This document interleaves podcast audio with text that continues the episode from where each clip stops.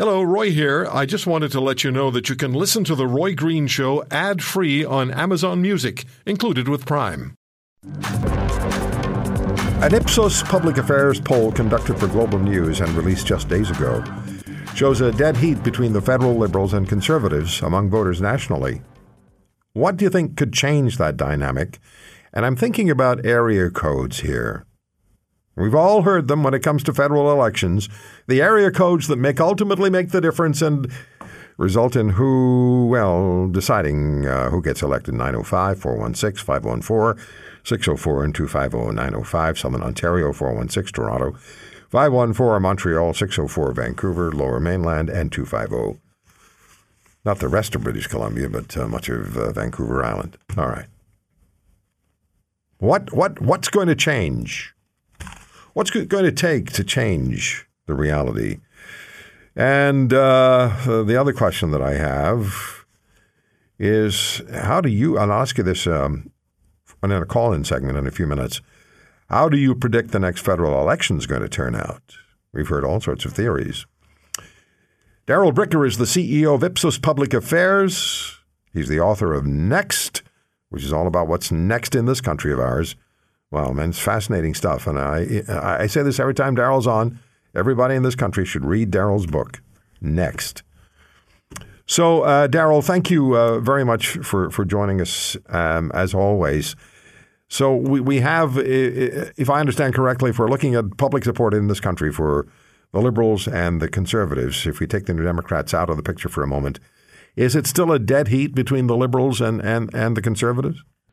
Yeah, it is a dead heat, Roy. But uh, dead heats tend to go to the Liberals. I mean, they've lost the uh, the popular vote in the last two uh, federal elections, mainly because what happens is the Conservatives overperform in uh, on the prairie provinces or within the prairie provinces, particularly Alberta and uh, Saskatchewan. They also do pretty well in British Columbia, by the way. Uh, but um, what that does is it kind of inflates their national vote. And what they really have to do better in is, is the province of Ontario and also the province of Quebec. Uh, if they could have a bit of a breakthrough in Quebec, it would make a real difference to the outcome of the election campaign. But most important for them is they have to increase their support by probably, you know, seven, eight points uh, in the in the suburbs of the major cities of Ontario. If they can do that, it would be a different election result. Darrell, how significantly will events like, I was going to say stories, but it's more than a story, it's an event, it's a series of events now. How significantly will events like the uh, accusation, the, uh, the determination that uh, China interfered with our 2019 and 2021 federal elections play? How, how significantly will that play with the electorate? And, and, I, and I add to this this rider with more and more information coming out with more and more public officials like Richard Fadden, the former head of CSIS, calling for a public inquiry. With more of these developments taking place and with the Prime Minister remaining obstinately determined to not uh, go forward with and support uh, public inquiry, how, how will that affect uh, the voters? Well, it drags them back into that uh, that persona uh, that doesn't work for them at all. And you know, it's it's exactly the same thing going all the way back to SNC Lavalin where you know the government gets very defensive. Uh, the prime minister basically dismisses uh, whatever the allegations are, and then over a period of time, we find out more and more, and the pressure increases, so the government has to do something. That's where we're back to again. Uh, who knows how this one is going to turn out? Um, you know, anybody who knows Steve Chase and, and Bob Fife at the Globe and Mail know they never quit. Uh, and also the reporting that's come out of Global News uh, on this on this topic as well they're not going to quit. So there's going to be more that's going to come out on, on, on what happened here. And what it does is it pushes the government into a position of defensiveness. And whenever they're, you know, uh, confronted on this question of ethics, or the prime minister is presenting himself as though he's, uh, you know, fighting against allegations that are coming his way about, uh, you know, his own personal behavior. What did he know, and what didn't he know, and what did he do or did, didn't do about it? This puts him right back into that same persona that people really don't like that we've seen all the way back to 2019. And if he's there, he can't talk about anything positive that the government wants to do. Okay. And other than Justin Trudeau, who are the power brokers in the Liberal Party? Who, who can carry the Liberal banner if it's not Justin Trudeau? Well, you know, my, my assessment of the situation is nobody. I mean, there's nobody that has sufficient profile within the Liberal Party um, the way that Justin Trudeau does. And and not only that, since coming uh, into power, the Liberal Party has become more of just a personal vehicle for the Prime Minister. So, you know, what is the Liberal Party all about these days? Well, it's about supporting supporting Justin Trudeau and his particular views of what the future should be and the views of those people who surround him specifically. So there hasn't been a lot of space available for anybody else in this government to build up enough profile where they could easily take over and, and win the next election campaign. So no Justin Trudeau, no Liberal Party. Well, there was no Liberal Party before Justin Trudeau. There That's true. Thirty-three gone. seats. I mean, yeah. If you take a look back to 2015, I mean, if Jack Layton had uh, uh, not unfortunately come down what he come what he, what he come down down with, and had fought the 2015 elections, probably would have won it, and probably would have been in, in a position at least to form a minority government. The only reason uh, that Justin Trudeau became prime minister was Tom Mulcair became the leader of the uh, of the NDP, and at the start of that campaign was well ahead of both Trudeau and Stephen. I remember that. So yeah, so I mean, Justin Trudeau resuscitated the Liberal Party from uh, basically being pretty much dead. Built a cult of personality around himself, built an infrastructure around him personally, and that personal brand is really what the Liberal Party is. And without him, it's difficult to see what's left. Jagmeet Singh was on uh, on this program an hour ago, and uh, I suggested to him, asked him actually, whether he should make um, uh, the calling of a public inquiry into China's interference in Canada's 2019 and 21 uh, federal elections a condition for the Liberal NDP confidence and supply agreement to remain in place. He said he's always willing to, I'm paraphrasing here, of course, he's always willing to uh, review the agreement and it's always there to be reviewed, but uh, they're not going to make that decision now. Now, uh, does Mr. Singh have an opportunity here that's staring him in the face? And uh, it, would it be wise for him to tie that agreement with the Liberals to the uh, support by Mr. Trudeau for a public inquiry, or not so much?